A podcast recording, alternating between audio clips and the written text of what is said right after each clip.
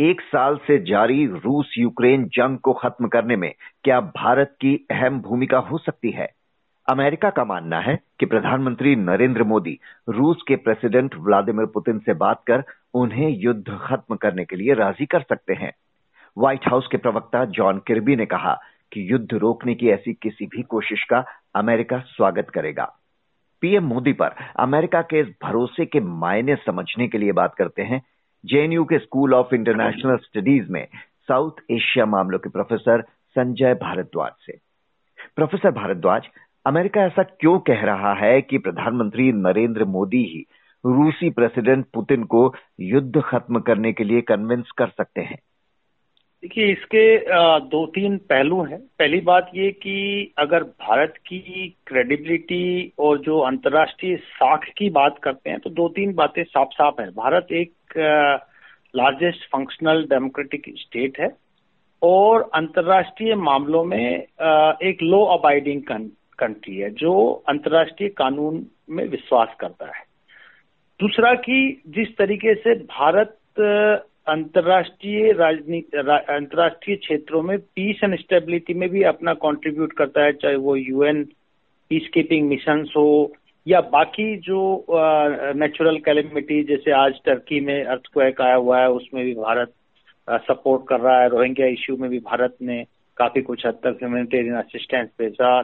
Sri Lanka issue में भी humanitarian assistance भेजा। तो भारत का जो एक ये साख है कि एक लो अबाइडिंग कंट्री होने के नाते और अंतर्राष्ट्रीय क्षेत्र में शांति और स्थायित्व के लिए जो काम कर रहा है, उसको देखते हुए मुझे लगता है कि अमेरिका आ, देख रहा है कि भारत इसमें एक सकारात्मक भूमिका निभा सकता है इसके हम्म। दो तीन उदाहरण मैं बताता हूँ जब एस सबमिट हुआ तभी हम्म। प्रधानमंत्री नरेंद्र मोदी ने इस बात को इंडिकेट किया था कि ये युद्ध का समय नहीं है और युद्ध से कुछ नहीं हासिल होगा हम्म। दूसरा ये भी बात कहा कि भारत हमेशा से डिप्लोमेटिक और डायलॉग के माध्यम से बायोलेटरल कॉन्फ्लिक्ट्स को रिजोल्व करने की बात करता है। और यही बात भारत ने जब जी ट्वेंटी सम्मेलन हुआ इंडोनेशिया में, उसमें भी ये बात कही और उसमें कहा कि वसु वसुदैव कुटुम्बकम, यानी कि अंतर्राष्ट्रीय ग्लोबल सिटीजनशिप और ग्लोबल सोसाइटी की बात कही और फिर कहा कि युद्ध का समय नहीं है।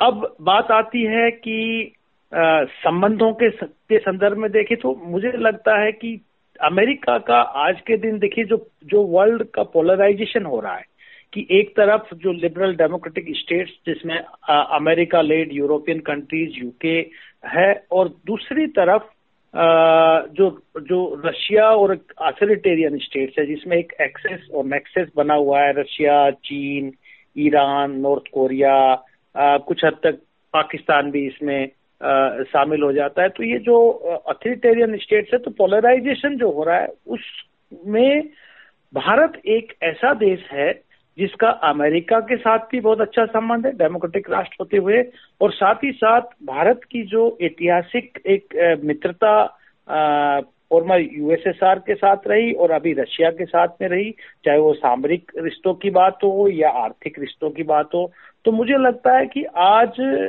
इस पोलराइज वर्ल्ड में, जहाँ पे अमेरिका का चीन के साथ भी अच्छे संबंध नहीं है, रशिया ऑफ़ कोर्स कॉन्फ्लिक्ट में है, और दूसरे जो स्टेट्स हैं, चाहे ईरान हो या या नॉर्थ कोरिया हो, या बाकी ये स्टेट्स के साथ भी अमेरिका का का एक कॉन्फ्लिक्टिंग रिलेशन हमेशा से रहा है। तो इसमें मुझे लगता है कि जो बाइडन को ये एक एक पॉजिटिव रेशनल प्रोवाइड किया कि भारत अगर इसमें सकारात्मक भूमिका निभाता है और भारत अगर इसकी मध्यस्थता करता है या इसमें तो लगता है कि ये जो कॉन्फ्लिक्ट ऑनगोइंग कॉन्फ्लिक्ट एक साथ से इतना बड़ा कैजुअल कोलेट्रल डैमेज हो रहा है और यूक्रेन हम्म। का जो जो इंफ्रास्ट्रक्चर ध्वस्त हो चुका है उसको आज अगर हम रिकवरी की बात करते हैं और उसको रीबिल्डिंग की बात करते हैं तो साढ़े तीन सौ बिलियन डॉलर खर्च करने पड़ेंगे तो वो रश, रशिया और यूक्रेन के बीच अगर बाइडन मध्यस्थता के संदर्भ में देखता है तो भारत एक डिप्लोमेटिक डायलॉग का रास्ता खोल सकता है और इसलिए इसी संदर्भ में मुझे लगता है कि जो बाइडेन ने हम्म। भारत को की तरफ़ संकेत किया कि आप इसको इस कॉन्फ्लिक्ट को रिजोल्व करने में एक सकारात्मक भूमिका निभाई जी अमेरिका को लगता है कि पीएम मोदी ही हैं जो दो टू कह सकते हैं और पुतिन उनकी सुनेंगे भी। लेकिन कई तरह के सैंक्शंस लगाने के बावजूद रूस टस से मस नहीं हुआ तो क्या समझाने का असर होगा? और क्या पुतिन को समझाने के किसी भी प्रयास में बहुत देर हो गई है?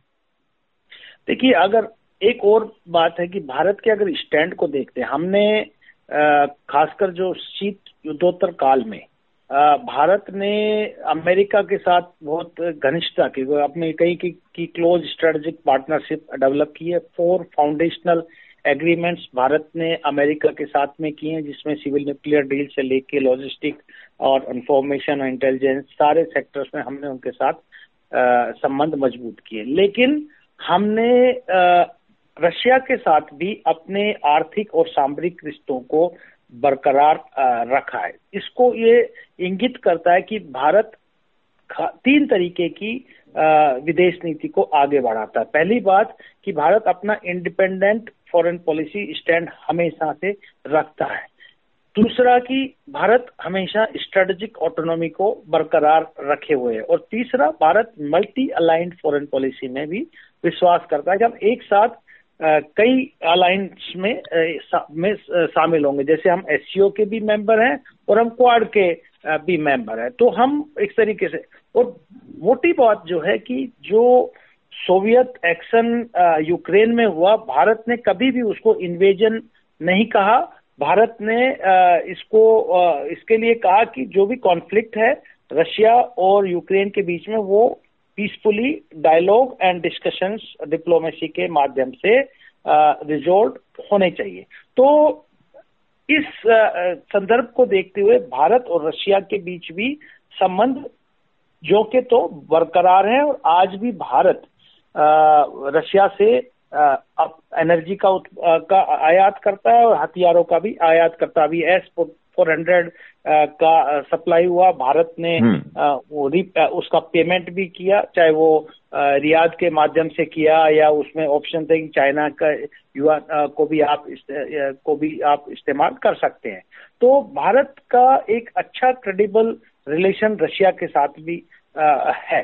तो इन बातों को देखते हुए मुझे लगता है कि ये जो मानव त्रासदा बढ़ रही है और दुनिया जो आज के दिन जो सहयोग की तरफ़ ना बढ़ के सेल्फ हेल्प सिस्टम की तरफ़ बढ़ रही है, जहाँ पे हथियारों की होड़ बढ़ रही है और दुनिया न्यूक्लियराइजेशन को एक ऑप्शन के रूप में तलाश रही है। अब आप मोटे तौर पे देखेंगे कि जब से यूक्रेन और रशिया के के बीच जो वॉर चल रहा है, उसमें यूरोपियन कंट्रीज़ में जो आर्म्स मैन्युफैक्चरिंग में लगभग 23 से 25 प्रतिशत के बीच में बढ़ोतरी आई है। वहीं पर ही रशिया में भी लगभग 30 प्रतिशत आर्म्स प्रोडक्शन में बढ़ोतरी आई और रशिया अभी आप देखिए कि उन्होंने तीन लाख नए ट्रुप्स पैदा किए हैं जिसमें पचास हज़ार को तो ऑलरेडी डिप्लॉय कर चुके हैं और ढाई लाख को ट्रेनिंग दे रहे हैं। तो लग नहीं रहा कि कहीं पर कोई आ, समाधान नज़र आ रहा है कि 2023 में भी युद्ध खत्म हो जाएगा कि 24 में। तो हम्म। दूसरी बात ये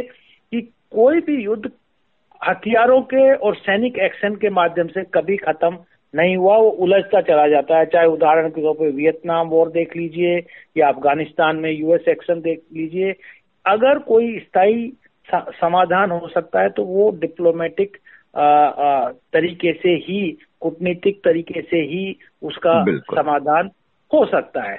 और कहीं उम्मीद नहीं नज़र आ रही। देखिए उम्मीद क्यों नज़र नहीं आ रही कि देखो दोनों पार्टीज़ का जो दोनों दोनों खेमे हैं उनके अपनी अपनी डिमांड्स हैं और कोई भी उस अपनी डिमांड से जब तक पीछे नहीं हटेगा तब तक समझौता नहीं हो सकता तो यहाँ पे एक मीडिएटरी फोर्स अगर बैठ के समझौता कराती है हम्म। तो मुझे लगता है कि जो ये वो जो वर्ल्ड वॉर की तरफ़ बढ़ रहा है और एक तीसरा वर्ल्ड वॉर के लिए एक भूमिका तैयार हो रहा है इस हम्म। क्षेत्र में वो उस पर मुझे लगता है एक एक विराम आ सकता है बिल्कुल, और भारत की हमेशा से कोशिश रही है लगातार यूक्रेन के प्रेसिडेंट जेलेंस्की से भी बातचीत की और रूसी प्रेसिडेंट पुतिन से भी, और दोनों को यही बात समझाने की कोशिश की गई कि सिर्फ़ बातचीत से ही हल निकल सकता है, युद्ध कतई इसका हल नहीं हो सकता। इस बीच अमेरिका के बदले रुख के बारे में भी आपसे समझना चाहेंगे। सैंक्शंस जब लगे रूस पे उस दौरान रूस से भारत ने सस्ता तेल खरीदना जारी रखा। तो अमेरिका ने पहले बहुत आँखें दिखाई हमें।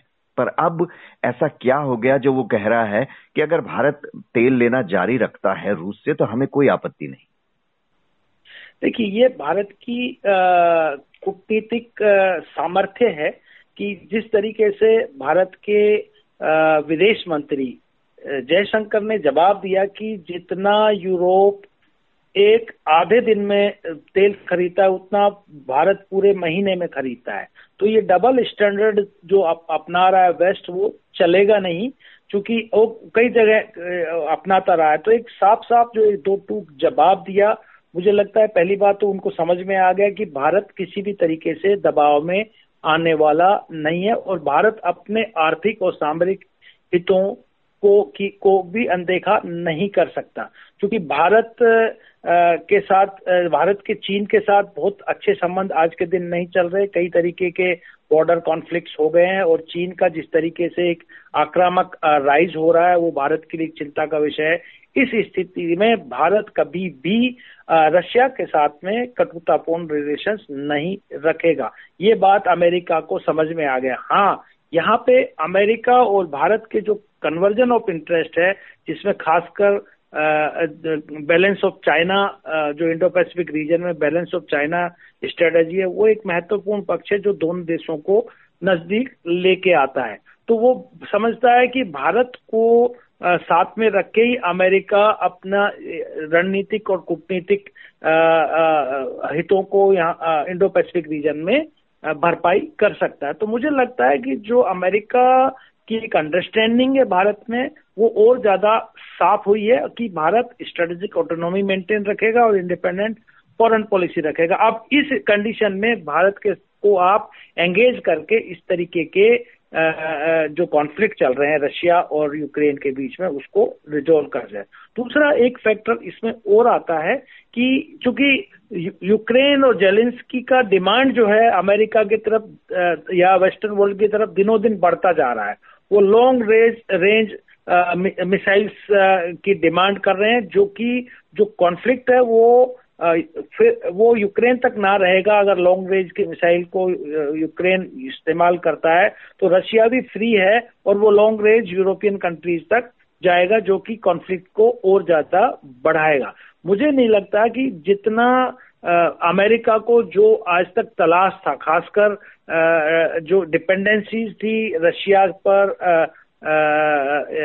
यूरोपियन कंट्रीज़ की या आप ये कहिए कि जो आर्म्स मार्केट की बात थी अमेरिका का वो सारे हित पूरे हो चुके हैं अब अमेरिका हम्म। देख रहा है कि किस तरीके से एक एमिकल सॉल्यूशन इस कॉन्फ्लिक्ट का निकाला जाए ताकि जो जो जो रशिया और चाइना का एक एक्सेस बन रहा है और रोग स्टेट्स बाकी जुड़ते जा रहे हैं तो कहीं ऐसा ना हो कि एक मिलिट्री कन्फ्रंटेशन और बढ़ता चला जाए और ये थर्ड वर्ल्ड की तरफ़ आ जाए क्योंकि अभी अमेरिका की भी आर्थिक स्थिति ठीक नहीं है हम्म। और अमेरिका और यूरोपियन कंट्रीज़ अपनी अपनी अर्थव्यवस्था को और मज़बूत करने के लिए ज़्यादा सोच रहे हैं बहरहाल भारत पर इस भरोसे को आगे बढ़ाने के लिए प्रेसिडेंट जो बाइडेन ने पीएम मोदी को जून में अमेरिका आमंत्रित किया है इस बीच राष्ट्रीय सुरक्षा सलाहकार अजीत डोभाल भी दो दिन की रूस यात्रा से लौटे हैं। वहाँ पुतिन से उनकी काफ़ी लंबी बातचीत हुई है। इस बीच अमेरिका का ये कहना